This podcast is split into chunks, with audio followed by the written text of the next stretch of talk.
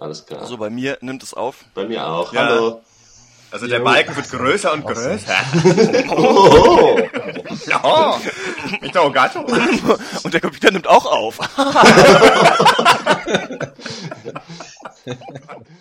Dr. Peng, Dr. Peng, Dr. Peng.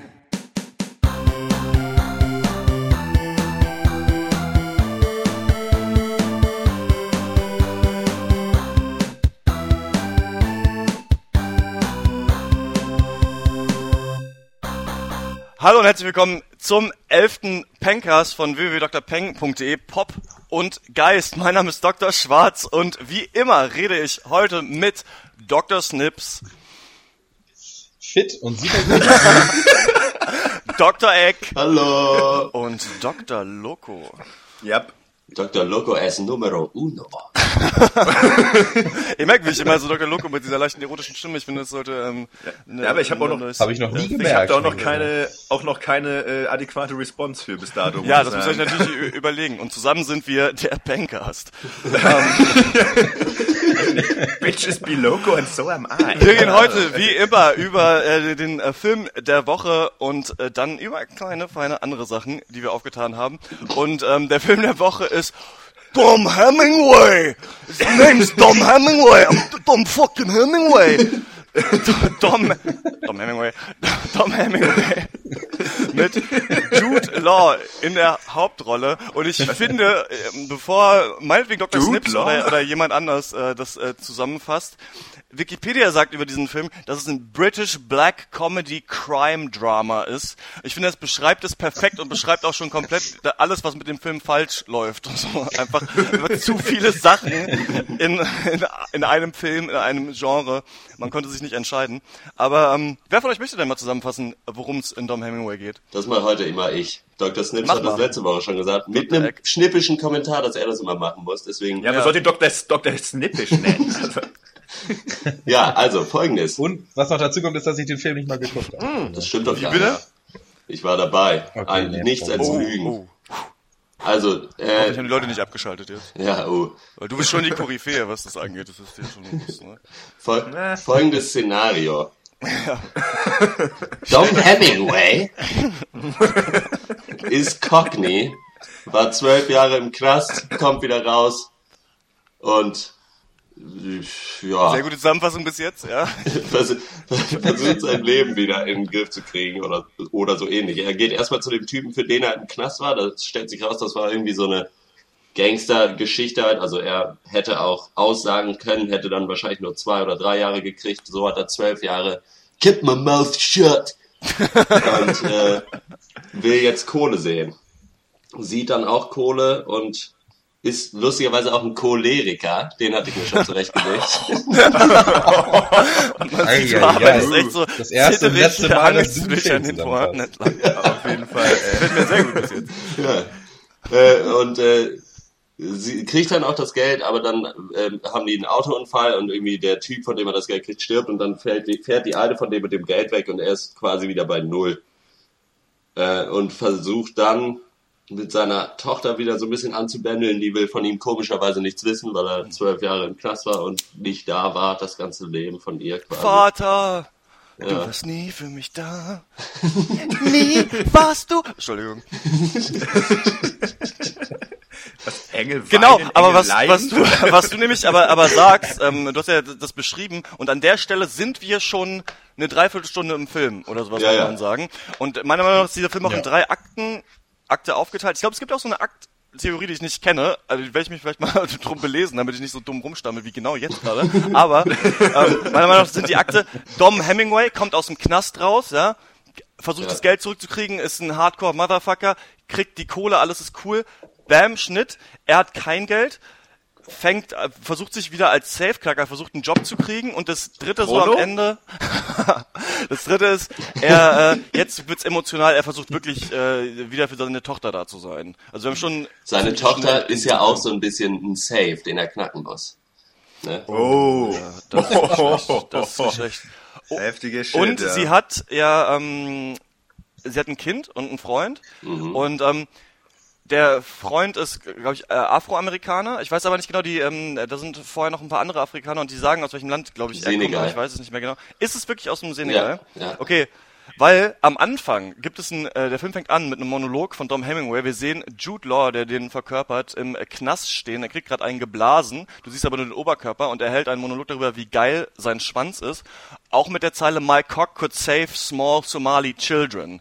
And they should give it the Nobel Peace Prize. Und ich finde es ganz lustig, weiß aber nicht, ob das äh, der innere latente Rassist von mir ist, der äh, Le Leute aus Somalia und aus dem Senegal ähm, miteinander vergleicht. Aber ich finde es schon lustig, dass äh, sein äh, Enkelkind quasi ein äh, afrikanisches Kind ist und er vorher sagt, dass sein Schwanz afrikanische Kinder retten könnte. Und er auch versucht für dieses Kind da zu sein. Das will ich nochmal kurz angemerkt haben. Ja, nee, äh, gut, dass du es angemerkt hast. Ja. Das war, ich glaube, das ist das Wichtigste an diesem, an diesem Film.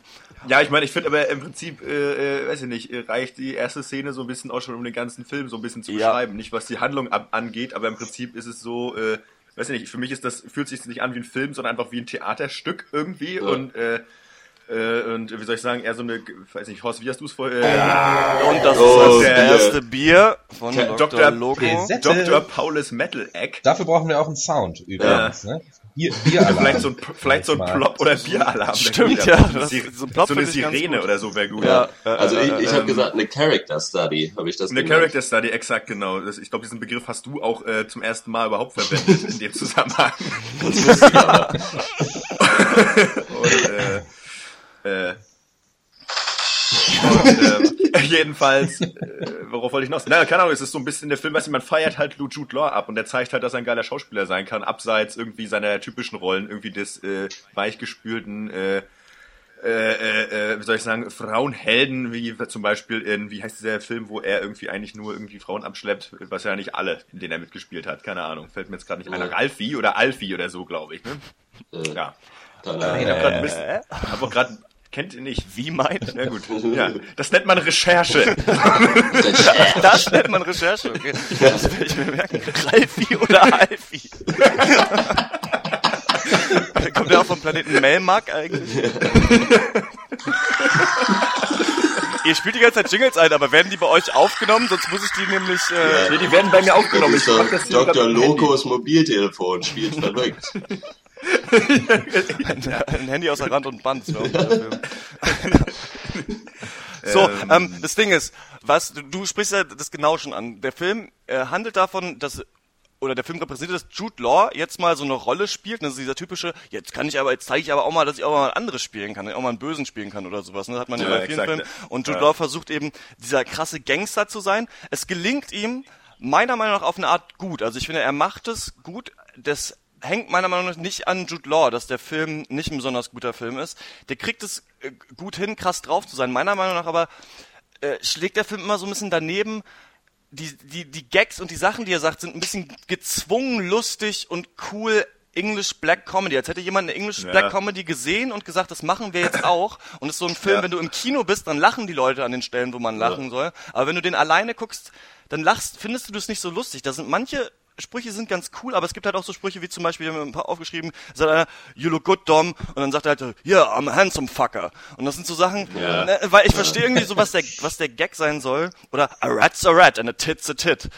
Ja, Ja, ja. so weiß ich, so irgendwie nett Das ist gemeint. So erz- erzwungen ja, magisch so, irgendwie. das, so. das ist genau das Problem, ja. Man muss aber, finde ich, auch dazu sagen, dass es zwar diese Szenen gibt, aber es hat noch den, man hat den Vorteil, dass man wenig versteht von dem, was er sagt. Insofern, Ist es so? Ich weiß Ja. gar nicht, ob das so, ohne jetzt irgendwas raushängen lassen zu wollen, so. Ich fand das aber, wenn ihr wisst, was ich meine. also ich finde es gerade in so Szenen, wo mehrere Leute drin waren, fand ich es teilweise einfach Also ich würde nicht, ich sag mal so, ich würde auch nicht sagen, dass ich da äh, alles verstanden habe. Definitiv nicht, nee. Also weil er dafür Nee, einfach nicht stimmt. beschissen redet, so weiß ich nicht. Ja. Also man findet alle Sachen, die man verstehen muss, um den Film, also um, Ja. für die Story, so, die versteht man auf jeden Fall. Aber ich glaube, das ist auch vielleicht Absicht, dass der Rest dann halt, da wo es nicht so wichtig ist, so teilweise nuschelt er sich schon gut einen ab, auf jeden Fall. Weil du sagst, äh, Ja. wo es um die Story geht. Ich finde, wir haben die Story quasi gerade beschrieben, aber so eine richtige Geschichte hat der Film meiner Meinung nach nicht so ganz. Also die, ich, ich habe ganz oft da gesessen und gesagt, okay, warum ist das jetzt wichtig. Sind wir schon, hat die Handlung schon angefangen? Also er versucht jetzt sein Geld zurückzuholen, klar, aber ich finde, da wird nicht so Mhm. richtig Spannung aufgebaut. Und vor allem, ich finde, es diese Sache, wo er diesen Safe knacken muss. Also es gibt später die Szene, Ja. dass er bei einem Nachtclubbesitzer Ja. ähm, einen Safe knacken will, um wieder einen Job zu kriegen, was ja eine ganz kleine Sache ist. Die wird quasi aufgebauscht als so eine Klimax im Film. Mit dem schrecklichen Gag, dass er mal die Katze gekillt hat von Ja. diesem Typ, was 75 Mal wiederholt werden muss und beim ersten Mal schon nicht lustig war. Also Und, ich habe ähm, da gelacht, muss ich ganz ehrlich sagen. Ich habe, Bei glaube ich, bei, bei einer der Sachen auch, auch gelacht, aber äh, das finde ich halt so, der Film, er ändert immer ein bisschen rum und ja, weiß ich nicht, wird dann sehr cheesy zwischendurch wieder und ich finde, versucht so auf vielen Hochzeiten zu tanzen, schafft's nicht ganz, meiner Meinung nach. Ja. Ja. Ähm, ich finde äh, hier, wo ist das, glaube ich, das steht ja auch, um- ja, ist jetzt auch, ne, das nennt man auch wieder Recherche. Auf jeden Fall, äh, äh, weiß ich nicht, hier äh, die- der Kommentar, der auf Rotten Tomatoes dazu zu finden war, einfach Jude Law is clearly having fun in Dom Hemingway's title role, but viewers may find this purposely abrasive gangster dramedy isn't quite as enjoyable from the other side of the screen. Und das ist irgendwie genau der Punkt. Das ist irgendwie ein ganz, der Film ist irgendwie ganz okay und hat aber, glaube ich, geht aber in der Bewertung auch konstant nach unten, zum Beispiel bei IMDb, weil es halt so ein bisschen Gewichse ist einfach so. Es ist halt irgendwie, glaube ich, ganz cool alles. Man kann das sich auch irgendwie angucken, ähm, weil es funktioniert schon, aber äh, weiß ich nicht, jetzt, weiß ich nicht, äh, schon auf jeden Fall mehr als fahr, fahler, fahrer Beigeschmack, trotz guter Schauspieler. So. Ja.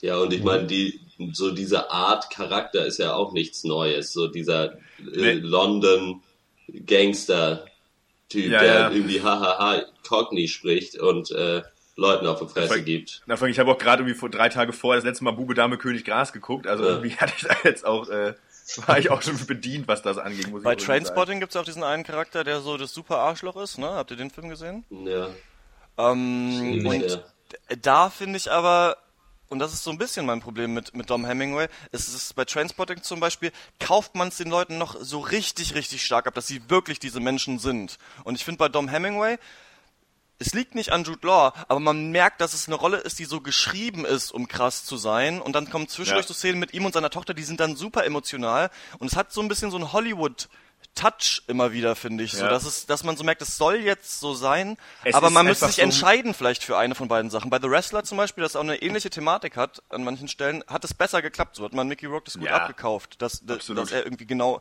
genau das ist. Und ich fand so, da, da die Comedy oft over the top auf eine Art war oder dann auf einmal total auf die Fresse, konnte ich da manchmal die emotionalen Momente wieder nicht richtig verstehen und so weiter. Also der hat nicht den, die ganz kohärente Stimmung so geschafft, dass ich mich wirklich interessiere.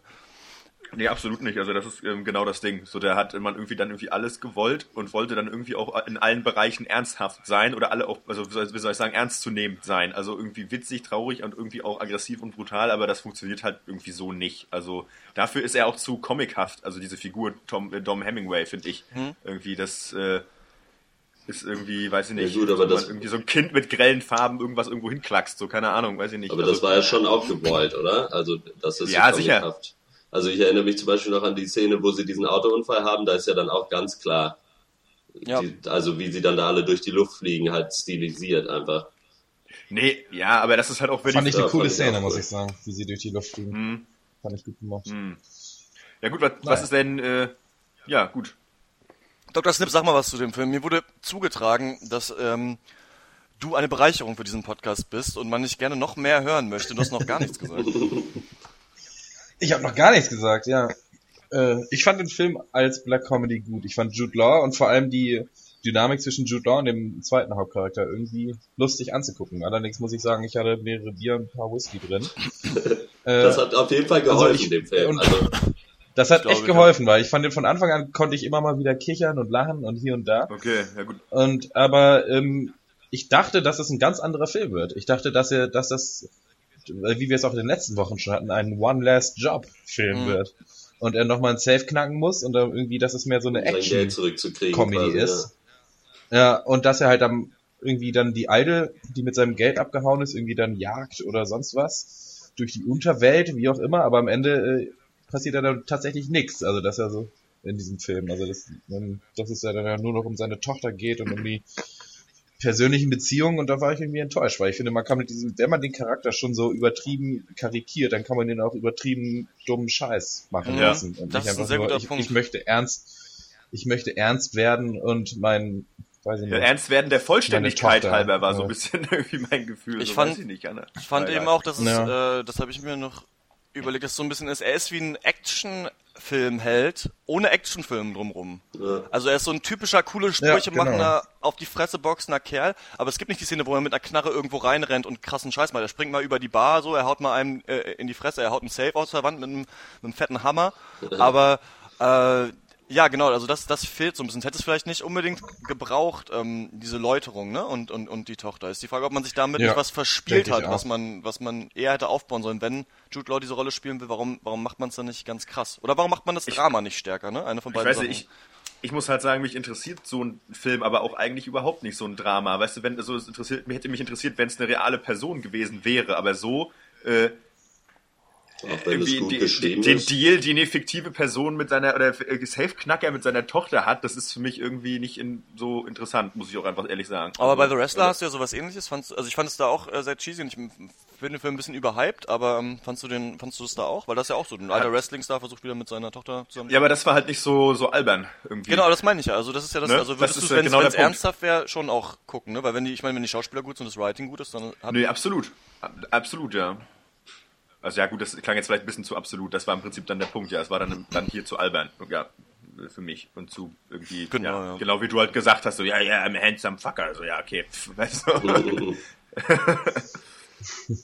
Fand ich auch auf jeden Fall. Zieht sich auch ein bisschen, meiner Meinung nach. Also Szenen ein bisschen lang ausgereizt manchmal. Ja, aber ich finde schon, also, dass sie schon vieles richtig gemacht haben, den nur 90 Minuten zu machen.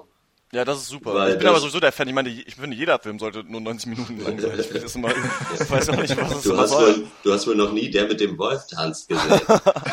Oh doch, ich, Oder die, Wieso geht der auch nur 90 Minuten? naja, man kann, also ich habe mir so eine eigene Version zusammengeschnitten. Die ist ungefähr drei Das Minuten 90 lang. Minuten Tatonka, ja, drei Tatonka Minuten lang. Tatonka. Buffalo. Tatonka. Großartig. und Kevin Costner einfach in die Ferne guckt. Wahrscheinlich, ja. Zwischendrin. ja, ich wollte ja die neue Kategorie einführen, ob, ob der Film den Bechtel-Test besteht, für die Hörer, die nicht wissen, was es ist. Und äh, Geht was lesen. Einfach. die äh, Feministen horchen jetzt auf, andere denken so, oh nee, Feministenscheiß. Du glaubst Äh, nicht, du denkst, dass erstens zwei Fehler, Christian. Du denkst, dass Feministen unseren Podcast Oh, hören. Oh fuck, Bieralarm. Oh, oh, warte mal. Warte, warte, warte, warte. Ah, verdammt. Augenblick. Es dauert so lange. Ja, das, ist, das macht Spaß. Was?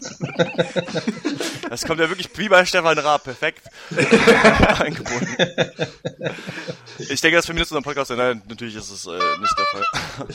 So, Der ja, nee, Bechtel-Test ist ein Test, der nicht unbedingt sagen soll, ob der Film äh, feministisch ist oder nicht, aber es geht quasi darum, wie Frauen in Filmen dargestellt werden. Der Test ist ganz einfach. Gibt es in dem Film eine Szene, in der zwei Frauen sich unterhalten und über was anderes reden als ein Mann? Und viele Filme bestehen diesen Test nicht nur nicht, sondern haben nicht mal zwei Frauen. Und wenn die zwei Frauen haben, dann unterhalten die sich nicht im Film. Hingegen Männer, die sich über irgendwas unterhalten, gibt's in jedem Film. Und ähm, ich finde es einfach nur mal lustig zu sehen, dass auch so die wirklich meine absoluten Lieblingsfilme fast keiner diesen Test besteht. Und auch Dom Hemingway, meiner Meinung nach, besteht den nicht. Es gibt nicht. Tom Äh, Hemingway auf keinen Fall. Nee. äh, es gibt Frauencharaktere, aber ähm, Die treffen sich gar die nicht. treffen, die treffen sich nicht. Die genau. beiden. Ich finde, dass die Tochter von Dom Hemingway, das haben wir noch nicht gesagt, haben wir vorher Ja. kurz besprochen, die wird ja von der Schauspielerin von Daenerys Targaryen aus Game of Thrones gespielt. Und das hat mich sehr überrascht, weil ich fand, dass die das in dem Film in Dom Hemingway richtig gut gemacht hat. Und ich hätte nicht gedacht, dass sie eine gute Schauspielerin ist nach Game of Thrones. Also sie spielt wahrscheinlich Daenerys Targaryen oder Khaleesi tatsächlich so, wie das, wie es gespielt werden soll. Weil ich fand es immer so ein bisschen flach. Äh, Aber ja, absolut. Ja. Und ich finde auch bei Game of Thrones finde ich die auch ziemlich farblos Ja, genau. und äh, Banane. Ähm, ja. Und da war Das sie aber gut, fand ich, in, in Hemingway. Also da hat sie auch alles aus der Rolle so rausgeholt, fand Ich fand das Also, auch gut. Ja. Ja, absolut. Mir ist sie nicht aufgefallen. Also die Rolle meine ich, weil mich irgendwie der Teil des Films nicht mehr interessiert. Ja. Da warst du schon. Deswegen kann ich dazu nichts sagen. Delirium. Ja. Ja, wahrscheinlich, ja. Alles Ja, klar, gut, was, aber ich, ja. ich gebe aber wohl zu, dass äh, sicherlich ein paar Pilsetten und irgendwie noch eine irgendwie Schnapsolierung sicherlich dem Film irgendwie äh, irgendwie helfen kann. Ich glaube irgendwie, auch. Äh, zu beeindrucken. Ich glaube, Dr. Loco braucht einen Spin-off-Podcast, der ein paar Pesetten und Schnapsolierung heißt. Wo er einfach betrunken auf dem Klo sich beim Quabbeln Und lustige, lustige Handy-Effekte dann immer rein, reinmischen und selber laut lachen. Alles klar, dann äh, können wir ja mal kurz. Ich würd, also der Film ist seit Donnerstag im Kino ähm, und wir können ja mal kurz eine Runde machen mit dem IMDb-Rating, wobei ich immer finde, so ein eigenes IMDb-Rating. Ich bin härter als die IMDb. Weil denke, nee, weil ich denke, dass es blöd ist, wenn man sich so bei sieben für einen okayen Film bei sieben einpegelt. Ja. Äh, das, das Nee. ist ja nicht die Mitte, die Mitte ist fünf. Und ich Nee. finde so, okay, sollte eigentlich Nee, die Mitte fünf, ist- fünf, sechs sein. Ja, aber wer einem, Mit ist 5,5. nee, nee, nee, oder? wer IMDb kennt, weiß, dass 6 die Mitte ist, weil alles was unter 6 ist, ist halt nicht schaubar. Genau, Einfach. aber ich finde halt, wenn man selber bewertet, muss man so ein bisschen gucken. Aber wir können meinetwegen, äh, können wir rumgehen. Ich weiß aber nicht, ob das, eigentlich ist es aber auch schwachsinnig, oder? Also eine Punkte zu vergeben. Ach, keine Warum Ahnung, das ist ja Das nur aus Jux. Ja, also man kann, ja, komm, also ich sag, ich gebe dem Also, halt Moment mal. 6,5, so, Ich, fertig. äh, geb dem- Und ich sag, das ist ganz kurz mit dem, mit dem Prädikat, wenn man mal irgendwie, das ist so ein Film, den man sich, früher hätte man zumindest getan, den man sich, wenn man gerade irgendwas gucken möchte, Samstagabends oder Freitagsabends sich aus der Videothek ausgeliehen hätte, so, finde ich. ähm, mit einer Tüte Chips passt schon, Ja. irgendwie. Ja, ich würde ihm äh, ja angetrunken eine, eine 7 vielleicht geben. Nüchtern habe ich ihn noch nicht gesehen, aber vermute ich mal eher eine 6. Okay? Ich wäre auch bei einer 6, aber ähm, als kurzweilige Unterhaltung nicht unbedingt schlecht, der Film. Ja. Ja, ich wäre bei fünf, würde ich sagen, aber ähm, das Ding ist, Boah, dass ich, Ey, dass ich, das äh, das, nicht. Pro- das IMDb-Problem ist aber auch, dass man die Filme dann miteinander vergleichen muss. Und wenn ich jetzt überlege, was ich Out of Fairness und anderen Sachen gegeben habe, nee, der ist schon solide, äh, aber fünf, also wenn er, bei sechs muss ich mich nicht gelangweilt haben in dem Film, ist so meine eigene Wertung. Das habe ich auf jeden. Fall bei Dom Hemingway zwischendurch. Und das ist schon mal eine Sache so, was ich Aber dann musst du wirklich nachher noch mal äh, äh, äh, äh, gucken, was für andere Filme so fünf Punkte haben bei IMDb, weil das ist halt nicht anguckbar. Ich weiß, was du meinst. Ich bin auch genau, also ich, ich das stimmt schon, aber ich denke immer, wenn, wenn ich Wertung gebe, dann, äh, also es macht natürlich keinen Sinn, weil wenn ich in IMDb bin, dann müsste ich eigentlich so bewerten wie andere. Aber ich denke, wenn ich alles bei sieben mache, dann gebe ich halt allem eine sieben. So, also das heißt, ich muss halt ist ja irgendwie auch zu- gucken, gucken, dass, dass man die Skala ein bisschen weiter nach unten macht, weil sonst sind da alle Sachen, die so schon ziemlich geil sind, irgendwie eine acht. Und Nee, das ist ja der ich nicht. schmale Grad, liegt, man muss ja wirklich, egal. egal. Fünf, Streitgespräche. fünf und Fünf du hast Sätzen. keine Ahnung von Film Also, und Bewertung. Tatsächlich, tatsächlich auf IMDb hat er auch 6,3. Also wir, ihr seht schon, wir sind genau auf dem Zahn der Zeit unterwegs. Denk, denk ich, denk, das Rad dreht sich weiter und wir mit ihm. Das ist sehr gut. Das ist dann mein äh, Spin-off-Podcast, heißt Auf dem Zahn der Zeit. Und äh, geht um neue Entdeckungen in äh, der Zahnarzt. Medi Zahnmedizin. in, der, in der Zahnarzt. Vielleicht äh, ist das ein Grund, dass Das der Podcast noch nicht existiert. Wir kommen zur Vorstellungsrunde. Aber Warte, ganz das, kurz, das Ganze in einem Setting deiner Postwelt, Welt. Stimmt, oh, wir zitieren schon alte Podcasts. Ähm, wir kommen zur Vorstellungsrunde, aber diesmal stellt nicht jeder eine Sache, wo wir uns so ein bisschen abgesprochen haben, worüber wir reden. Das sind zwei Themen und das erste dieser The Themen ist, und ich sage es immer wieder gerne, Turn, the untold story of America's first spy ring. äh, auf Ich dachte immer den AMC. Spyring. nee, weiter. Gibt's so eine Yps oder was? Äh, eben. Habe- Das ist aber auch schon wieder ein alter Podcast zitiert. Ja, das ist schrecklich. Ja, Wir sind so selbstreferenziell. wir drehen uns im Kreis. Was? Zahn Turn ist eine neue Serie, die auf? AMC jetzt immer sonntags kommt. Bis jetzt sind zwei Folgen gelaufen und sie geht um den Kalper Ring. Jetzt kannst du wieder den Gag bringen, dass der Kalper Ring ist in der Mickey Mouse erschienen. Ich dachte, das wäre ein Verhütungsmittel. das hätte ich jetzt auch. Und ähm, da geht es quasi darum, um die erste große äh, Spionageeinheit, die die es jemals gab, unter George Washington. Und ähm, erzählt quasi diese Story, spielt ähm, äh, zur Zeit der amerikanischen Revolution. Da ihr beide ja mal äh, Englisch mitstudiert habt, könnt ihr uns ja mal ein bisschen dieses Hintergrundsetting äh, dieser Serie kurz erklären. Ja, also äh, sie spielt 1776. Das, Ja. So viel kann ich schon mal sagen. Und es geht also gerade so ein bisschen darum, äh, um äh, die Amerikaner gegen die Briten, im, äh, so um Unabhängigkeit. Und Krieg. bitte? Nichts. Schon gut. Und es ist jetzt also, äh, die Briten haben gerade Long Island wieder besetzt und New York City zurückgewonnen ge, äh, gewonnen irgendwie und darum geht es. Also es geht um Unabhängigkeit, Krieg. Du strotzt vor Wissen, zum Glück hast du das mal studiert. Äh, das wüsste ich jetzt überhaupt nicht. Traust du dich überhaupt nicht dazu melden? Dass die anderen da nicht an deinem Licht erblinden? Was was noch wichtig zu wissen ist, finde ich immer, da, äh, Es spielt Schauspieler. sich, zu, nee, sich zu merken, welche Jacke wem gehört. Also, Das stimmt, das ist wieder für was- Dumme gemacht. Blau sind die Patriots die Amerikaner. und Redcoats, die, ähm, Ja. die Briten. genau. Ja. Und die Briten haben New York eingenommen. Ja, die wohnen da. Ja, das ist schön. Äh, für die Briten. ähm, Alles, na gut, lass uns doch weiter, lass uns aber weitermachen. also das, ist ja, um, das reicht ja um, auch als um Setting, Abraham oder nicht? Wood Hall. Und der wird Genau. tatsächlich doch von Jamie Bell gespielt, wie ich das schon im äh, unserem gemeinsamen ersten Er, Podcast er, in wird von, er wird von Billy Elliot gespielt. Das ist schon vollkommen richtig. Das Vielleicht stimmt. du drehst das immer durcheinander. Und er ist ein Farmer und gerät quasi zwischen die Fronten und äh, wird zum Superspion angeblich ausgebildet. Äh, in den ersten zwei Folgen kann man es noch nicht richtig sehen. Und ähm, was die Serie verspricht, und das finde ich ganz interessant, ist, dass quasi in einem historischen Setting, was es wirklich gegeben hat, so die Geschichte der Spionage aufgedröselt wird. Also da werden auch so viele ähm, Tricks und Kniffe, Trick 17, in denen äh, die Spionagewelt existiert, dann erklärt, wie die überhaupt erfunden wurden und wie diese ganze Intelligence, die ja heute äh, jeder Staat hat, quasi ins Leben gerufen wurde. Das finde ich ganz interessant. Ich finde, die Serie ist äh, gut gespielt von den Schauspielern und du kriegst nicht, es gibt nicht Mr. Exposition, jemand, der kommt und dir die ganze Geschichte er- erklärt, sondern ähm, du erlebst es, du wirst quasi direkt reingeworfen äh, in diese Welt und musst erstmal klarkommen. So ein bisschen vielleicht auch wie der ersten äh, Staffel Game of Thrones.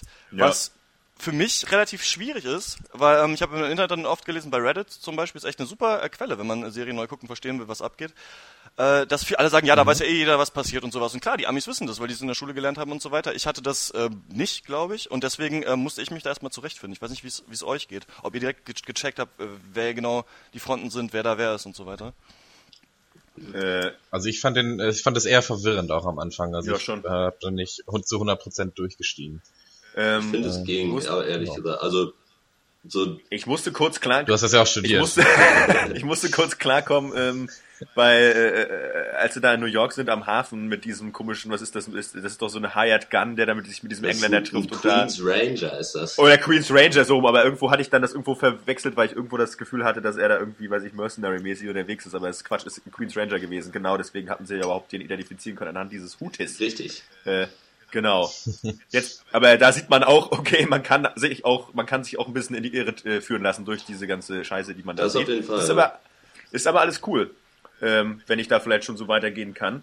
Ähm, Ja. mir hat das auch ganz gut gefallen. Ich habe hab das irgendwie äh, relativ spät nachts noch geguckt, aber ähm, äh, hatte auch erst gar keine so richtige Lust auf eine neue Serie, aber irgendwie hat es mich dann doch relativ schnell irgendwie gegriffen, irgendwie, weil ich mochte das alles, wie das da aussieht, die Schauspieler cool. Ähm, und ich mag das auch, dass der Film jetzt nicht, da geht es im Prinzip gleich los. Also ich meine, äh, äh, das ich dauert fünf Minuten, dann fällt mal das erste Wort irgendwie, äh, da sind irgendwelche Spione am Werk.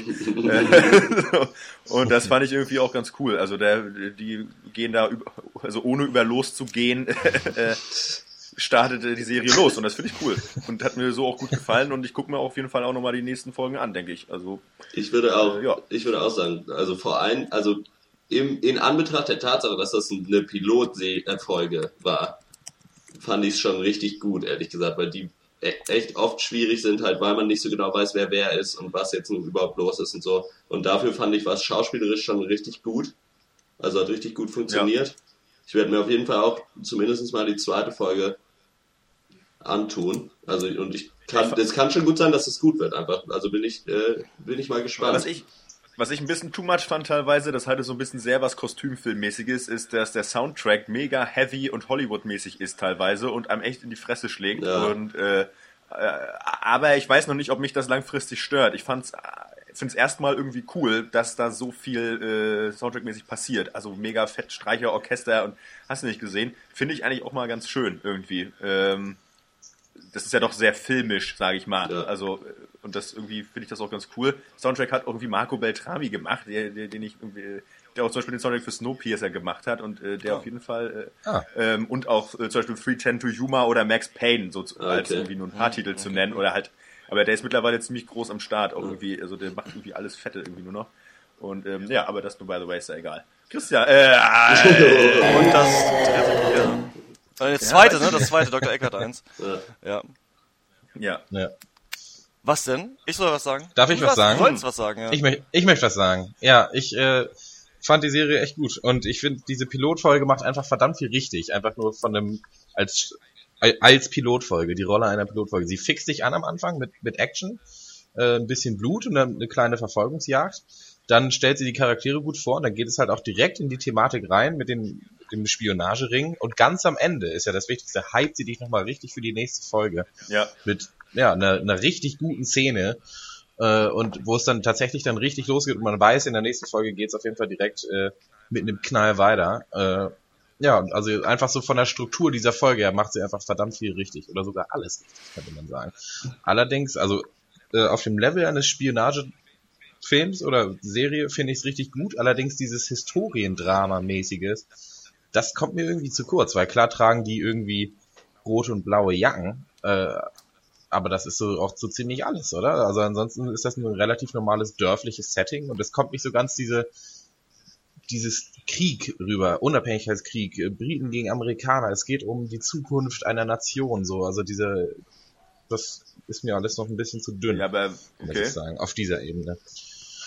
Aber das kann ja auch noch kommen, Mhm. also, das, das ist meine Meinung. Das verstehe ich auf jeden Fall. Ich weiß, was du meinst. Ja, das, ähm, das ist noch nicht ganz klar. Aber natürlich sind wir auch da zwischen den Fronten in diesem Dorf, ne, in dem es spielt. Also da ist ja so, dass Ja. es auch viele, so ein bäuerliches Setting ist und nicht jeder steht wirklich auf einer Seite, sondern viele, wie das wahrscheinlich auch oft in der Historie eben ist, bei solchen Ereignissen, macht erstmal sein Ding weiter und ähm, will, will nicht direkt äh, auch natürlich aufmüpfig werden, weil das ja von den Briten da regiert ist.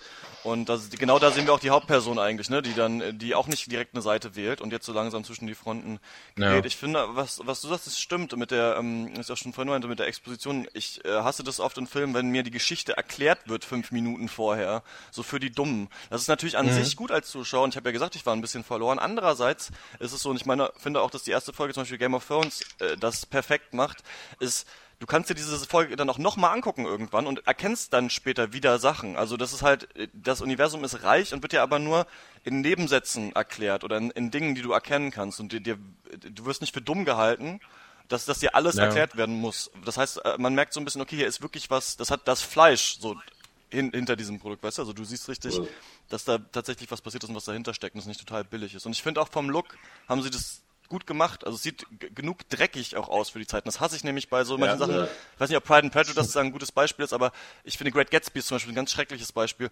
Das oft Mhm. in, bei so Historiensachen oder auch im Hobbit 2, die laufen Ja. durch die Landschaft, aber es sieht viel zu clean aus die ganze Zeit und das hasse ich, weil zum Beispiel Ja. der erste Herr der Ringe, äh, die, die Trilogie hatte, hatte diesen dreckigen Look noch und das finde ich gut. Und Das machen, die, das machen die da auch gut bei Turn, Das ich. war auch so ein bisschen das, was hier äh, auch ganz gleich zu Anfang meine Aufmerksamkeit da auf sich gezogen hat. Eben genau, was du sagst, immer dieses dreckige, also einmal optisch und irgendwie auch vom Feeling her, als dann diese Queens Rangers da, in, da im Wald hocken an dem Kacklagerfeuer, der eine da rumrennt und die, äh, äh, weiß ich nicht, die Leute nochmal irgendwie äh, dann nochmal auf die Nummer sicher geht, dass sie auch die Toten auch wirklich tot sind und die da irgendwie nochmal äh, piekt mit seinem Bajonett. Ähm, das fand ich schon atmosphärisch auch irgendwie ganz cool und das genau eben dieses Dreckige und eben was ich auch verbinden würde, auch mit so ein bisschen dem Leben, sag ich mal, vor ein paar hundert Jahren. Das war halt nicht so äh, clean, wie es hier ist. So, weil die Leute haben halt irgendwie anders gelebt, logischerweise. Ja. Und es gab in, Ähm, ja. in Eingängen von Krankenhäusern noch nicht diese Desinfektionsspender. ja, aber sonst war alles gleich. Und das ist der einzige Unterschied. ja. Aber meiner Meinung nach ja auch eine, äh, eine gute Serie, ein guter Tipp, kann man sich mal angucken und es ist auch ein Setting, was ähm, vielleicht für die Amerikaner ausgelutscht ist auf eine Art, aber es wird nicht so oft gemacht. Also es gibt wenig äh, jetzt sehr bekannte Filme, also ein paar bestimmt, die zu der Zeit spielen, aber jetzt äh, das ist nicht ein Setting, was sehr oft gewählt wird. Und im letzten so kult popkulturellen Gedächtnis habe ich das äh, wegen Assassin's Creed 3, das hat ja auch zu dieser Zeit gespielt so, und da ist mir das nochmal so ins Gedächtnis äh, gekommen. Und das finde ich deswegen ganz angenehm. Also ich finde es ganz cool, sowas zu verbinden, ne? diese Spionagesachen mit einem historischen Setting und bis jetzt kann man sagen, haben sie das gut gemacht. ja. Ja. Und irgendwie dann zwischendurch nochmal so äh, eine Minute Musketen-Action äh, fand ich auch ganz fett gemacht alles irgendwie. Das äh, gefiel mir auch ganz gut, sag ich mal so. Äh, keine Ahnung. Genau. Ähm, also einfach, die- wie sie das inszeniert haben, weil, weiß ich nicht, vermeintlich irgendwie, wenn man, weiß ich nicht, kennt man das aus anderen Filmen, dann ist das, sag ich mal, 17. Jahr oder 18. Jahrhundert, ist das ja alles ein bisschen statisch irgendwie und alles blöd, aber das haben die halt schön modern inszeniert, das ist halt einfach actionmäßig, also funktioniert halt alles irgendwie cool, weiß ich nicht, ist alles spannend und cool. Ja, Und die Details stimmen natürlich alle nicht. Äh, wenn man sich bei Reddit durchliest, dann sind da wieder Geschichtsprofessoren, Ja. die da auch mitgearbeitet Ja, haben. Da wurde nicht drauf gehört. Ja. Und eigentlich sahen die Jacken Auf anders Reddit, aus ja. und, und so weiter. Aber für mich ist es immer wieder gut genug. Könnte noch viel beschissener sein, ich würde es glauben. Also das ist nicht so schlimm. Kommen wir äh, zum nächsten Thema. Warte, ganz kurz, euer Lieblingscharakter bis jetzt, meiner ist ja Cullen Brewster, oder wie der heißt. Der Mittelsmann. Caleb. Caleb, heißt er? Ja. Ja. den fand ich bis jetzt herrlich. Also gefällt mir gut. Äh, Ich mag gern, der den aussieht wie Tom, Tom Hiddleston, aber nicht Tom Hiddleston ist, aber ich weiß nicht. Ben heißt er, glaube ich. Weil der den, oder meinst du den, der bei der, der mit der, mit der blauen Jacke? genau. Was du meinst, du meinst den einen Connecticut Dragoner? Ja, weil der, hat- der hat auf jeden Fall äh, für den Pilot zumindest mal äh, den Dr. Eck Bester Helmpreis gewonnen. Weil der Ach so, einmal, ihn meinst du? Ja, natürlich, So- aber das haben ja alle in seiner Einheit. ja, trotzdem, aber bei ihm ist es mir als ein, er hat ihn am besten getragen. Okay, also bei dir auch und bei Snipsy. Wie? Ich finde die Serie Nee, Dein Lieblingscharakter, damit wir die Scheiße jetzt mal abhaken können hier. Wie langweilig kann es eigentlich noch werden? Und Tom Hemingway, Motherfucker. Ja, sag doch, Jamie Bell fandst du am besten. So, nächstes. Ey, ich habe das einfach akustisch nicht gehört, was ich von mir Dein jetzt ist- Lieblingscharakter hätten wir gerne gewusst, aber jetzt ist zu spät. Äh, die, die Alu-Schablone, mit der er den Brief Der, einer der großen ersten Spionagetricks des späten ausgehenden 18. Jahrhunderts. Das nächste Thema ist Superman-mäßig How I Met Your Mother. Die Serie ist jetzt vorbeigegangen tatsächlich. Ich weiß gar nicht, ob ihr die letzte Folge gesehen habt. Wahrscheinlich nicht, würde ich sagen. Weil ja, weil sich fast Die jeder, letzten, die letzten 60 wahrscheinlich. weil sich fast jeder angeekelt abgewandt hat, dieser Schmach irgendwann. Aber ich würde gerne mit euch darüber reden, einmal, ob ihr ähm, zumindest zu irgendeiner Zeit mal How I Met Your Mother geguckt habt und so ein bisschen auf dem Hype-Train Also mit, sieb, mit drauf wart. 17 Uhr. Guilty. Und, habe ich nicht verstanden, den Gag? Egal. Nee, Okay, muss das doch wird alles rausgeschnitten. Da werden wir im Nachhinein drüber lachen. Ja, stimmt, das ist bei deinen Gags oft so, dass wir im Nachhinein, dass man dann nochmal die Perlen ähm, rausklamüsern kann. Ich würde euch fragen, was also ein bisschen eure äh, Geschichte zu How I Met Your Mother ist und ähm, ein bisschen darüber reden, wie diese Serie eigentlich einen äh, schlechten Abgang gemacht hat und ob was so ein bisschen die Zukunft vielleicht von dieser Art von Format ist, ob sich das noch trägt, ob es das noch gibt, weil es gibt wenige von diesen Sitcom-Serien. Aber sagt doch erstmal, was eure Meinung so ein bisschen zu How I Met Your Mother ist oder wie ihr da rangekommen seid damals. Oder auch nicht. Mhm. Mm, Also ich habe mehrere Staffeln gesehen, vielleicht sogar vier. Ich glaube, wir haben in der fünf fünften oder sechs. Wenn mich nicht alles täuscht. Ich weiß es. Ich wusste, wusste nicht, dass Ich glaube, ihr habt in unsere Schicksale da also ich verbunden sind. siebten Ja. aufgehört, Dr. Schnips, weiß ich noch damals. Habe ich dir irgendwas erzählt, dann wusstest du es nicht mehr. Ah, Also, ja, ja. Also ich, ähm, ich fand die Serie eigentlich am Anfang ziemlich, ziemlich lustig und natürlich ga- hatte man schon am Anfang mal seine Lieblingscharaktere, äh, nicht Ted sind die, glaube ich. äh, und nö, also das war ja, es gab ja mal Zeiten, da war das, waren die Storylines sehr kreativ und die Witze gut und natürlich auch nicht immer. Aber dann irgendwann kann ich mich an diese eine Folge erinnern, wo dann der eine Typ Deutscher sein Ah, ja. sollte. Und dann, äh, ist auch ein bekannter Schauspieler. Ich habe ver vergessen, wie er heißt. Ist, ist auch doch der von Nebraska, der den Ähm, Jungen bei Nebraska spielt, oder? Ich glaube ja. Mm, Ich habe immer recht vielleicht, gehabt bis jetzt mit ja. sowas und ihr sagt immer nein. Ich weiß immer, wer die.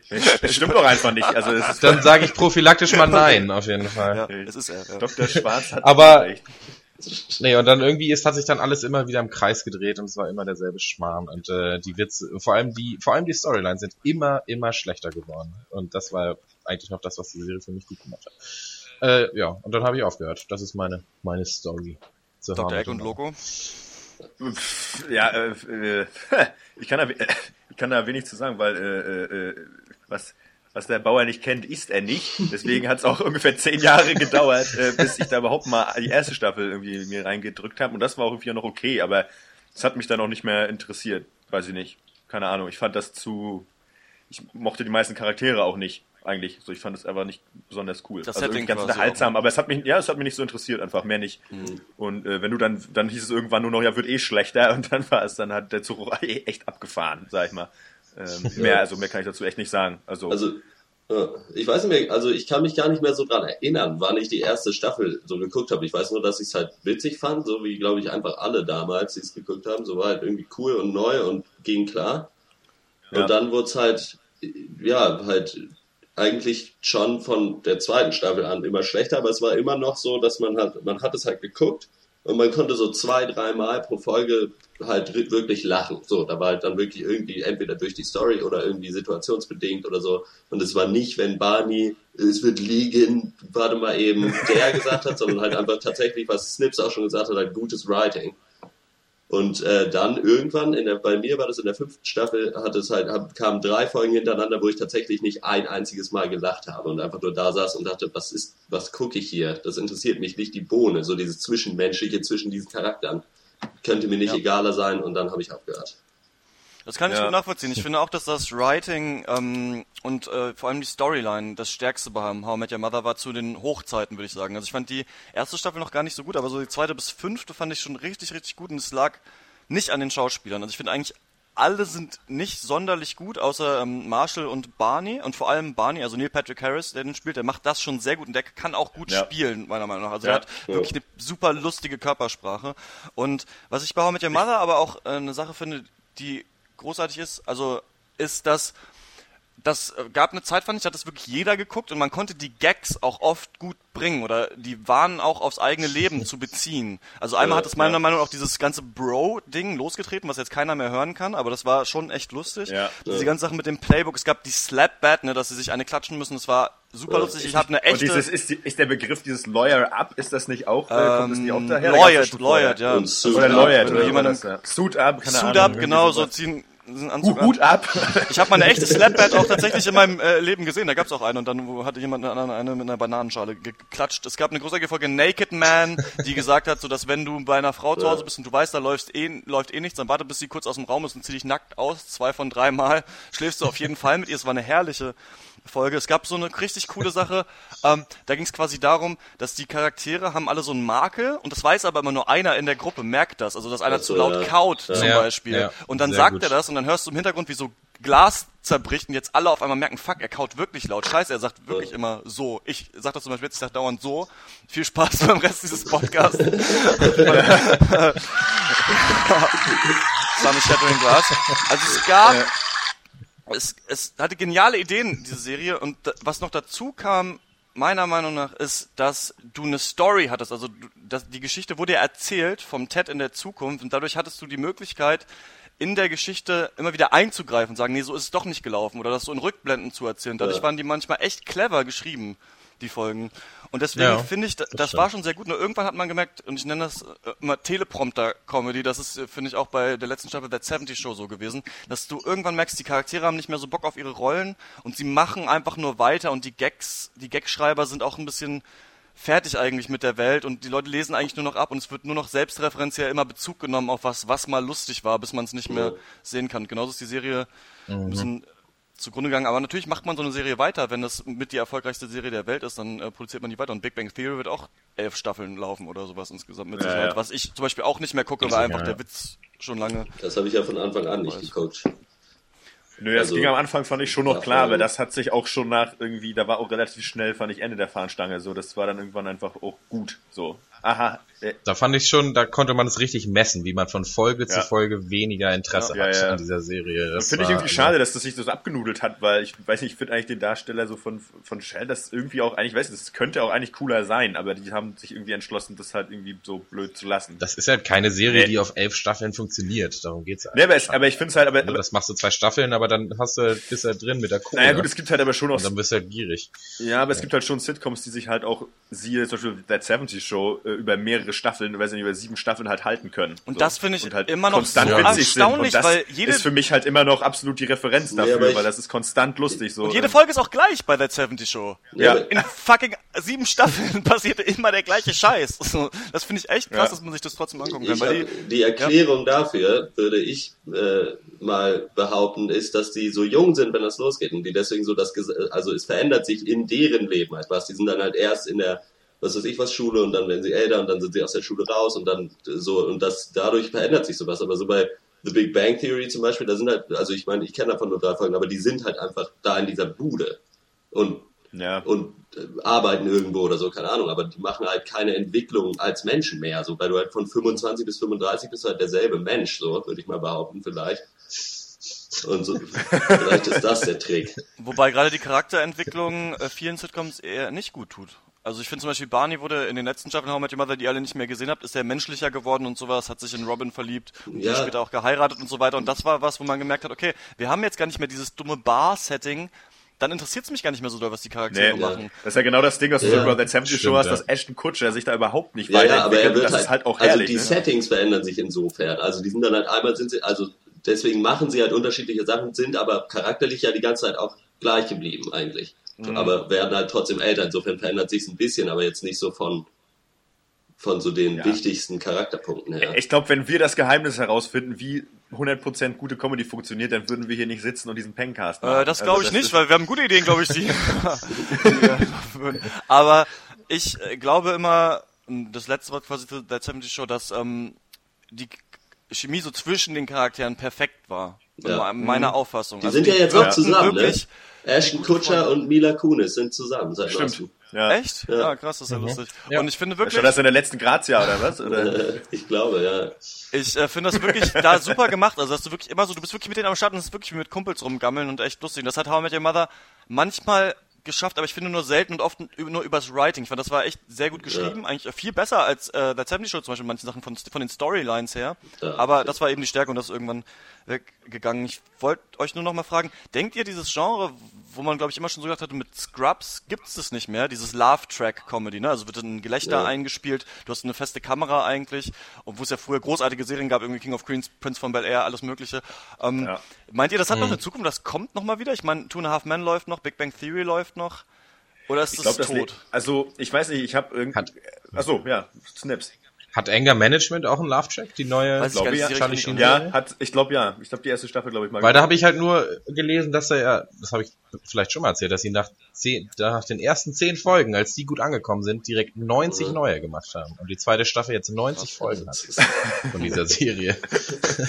Fand ich total abgefahren. Also anscheinend funktioniert es noch. Nee, das funktioniert, glaube ich, Ich nach wie vor, ja. Allgemein würde ich sagen, ist das aber, wird es nicht mehr trenden, so sich. Aber ich Ja, glaube, ich nicht. Fernsehen ist einfach irgendwie, hat sich krass entwickelt. Also vielleicht nicht unbedingt in der Comedy, aber auch in der, in der, in der Dramaszene halt eine absolut abgefahrene Entwicklung in den letzten paar Ja. Jahren genommen. Also ich, ich glaube, wenn man noch eine erfolgreiche Love-Track-Sitcom machen will, die irgendwie jetzt auch nicht nur, ja, sag mal ga- ganz arrogant gesagt, die dummen Leute ansprechen soll, Hm. da muss es, glaube ich, irgendwie ein bisschen verändern oder irgendwie was, irgendwie das äh, bisschen dich vielleicht selber da verarschen Ja, gut, mit, mit diesem Love-Track oder so, Irgend- oder irgendwas neu machen. Das hat ja, How Aber I Met Your Mother aber am 0815. Anfang auch gemacht. Also dass es halt irgendwie so dieses Setting genommen hat und das halt einfach besser gemacht hat. Also und halt nicht so lazy writing, sondern wirklich vernünftige Leute dahingesetzt, die sich auch mal eine richtig gute Geschichte ausdenken und schreiben. Und Ja. äh, ich glaube Ja. nicht, dass es, also ja, vielleicht, ich glaube schon, dass es das noch geben wird. Oder irgendwann hat halt irgendwann mal vielleicht auch eine dann noch eine bessere Idee als drei Leute wohnen in einer Wohnung.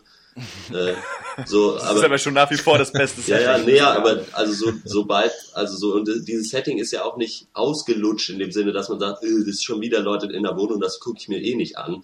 So, sondern dass man dann halt das trotzdem gucken würde und halt guckt und dann feststellt, ja, okay, und wenn es richtig gut geschrieben ist, so, dann würde ich das auch akzeptieren, dass es wieder halt in der, in der Wohnung ist und so. Das, Ja. also das, Durchaus. Wahrscheinlich immer, und das Ding ist, also einmal der Love-Track, ähm, der ist ja wirklich einfach nur dazu da, damit man lacht. ja. Einfach, und das Ja. klappt eben besser. Also wenn jemand lacht, dann wird der Witz Absolut, ja, lustiger. jeden das weiß man auch ja. selber, wenn man Facebook, einen lustigen Facebook-Post-Gag gemacht hat und fünf Leute liken den, findet man seinen eigenen Witz im Nachhinein witziger, als wenn man keinen liked.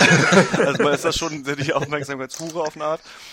Und äh, deswegen, das, dafür ist es ja da und es nervt manchmal ein bisschen, wenn der Gag halt nicht lustig ist oder wenn Ja. auch zu viel gelacht wird über jeden Scheiß. Das war auch bei Ja. How I Met Your Mother in den späteren Folgen so.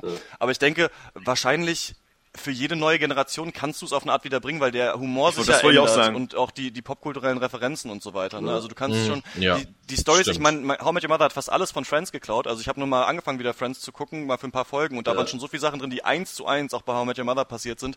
Das heißt, du kannst das schon quasi einfach Ja, nochmal bringen. Menschen haben halt Ja. oft ähnliche Probleme quasi. Ja, so viel Ja, also- passiert ja auch nichts. Wenn, wenn du so eine Gruppe Menschen hast, die halt irgendwie mitten im Leben stehen, so, da, ja, das ist halt Beziehungsdrama, Jobdrama. Da gibt's Ja. eigentlich nur Querflöten-Duell mit Flaschendrehen. Ja. Ne? Also Wie ist die Serie nochmal, in der das passiert ist? Mozart in the Jungle. Ah, äh, Ja, ist richtig. Ähm, Ja, ich höre unsere Podcasts nochmal. Ja, ich habe bis jetzt auch alle nochmal angehört. Zum Wir Einschlafen sind, immer. wir sind auch äh, die komplette Hörerschaft, falls ihr das nicht wisst. Aber nochmal kurz, kurz meine Meinung zu dieser Sitcom-Geschichte. Also ich hoffe erstmal, dass es weiter besteht, weil ich das einfach nach wie vor so herrlich dumm finde, diese, dieses Gelächter. Also allein darüber muss ich schon lachen, dass wenn der Witz nicht gut ist. Und, ähm, und es wird auch weiter bestehen, weil da absolut äh, noch nach wie vor äh, Output geliefert wird von irgendwie den Machern von diesem Quatsch. Also ich meine, ich habe irgendwie neulich mal wieder irgendwie Fernsehen geguckt äh, bei Oma. Und äh, auf Pro7 gibt's dann halt, weiß ich wieder, zwei neue Sitcoms, wo irgendwie ein Ehepaar mit den Eltern in einem Haus wohnt und mit Kindern. Und das ist natürlich alles eine ganz explosive Mischung, wie man sich vorstellen kann. Ich finde, dass ein großes ja, das, Problem. das reicht Ja. den Leuten halt so. Ja. Ein großes Problem bei den Love Tracks ist, wenn man, dass sie so abgeflachter geworden sind, so dass, dass man einzelne Lacher nicht mehr so raushört, weil das war, da, wir haben uns ja köstlich amüsiert, als wir neulich halt diese eine schrecklich nette Familie wieder vorgeguckt haben, weil da gibt's halt wirklich Leute, die kennst du dann schon vom Lacher. Also der eine Typ, der immer so richtig laut lacht und so, und den erkennt man dann auch wieder Ja. in den Lachern, so, das ist, finde ich, Ja, irgendwie hast- super.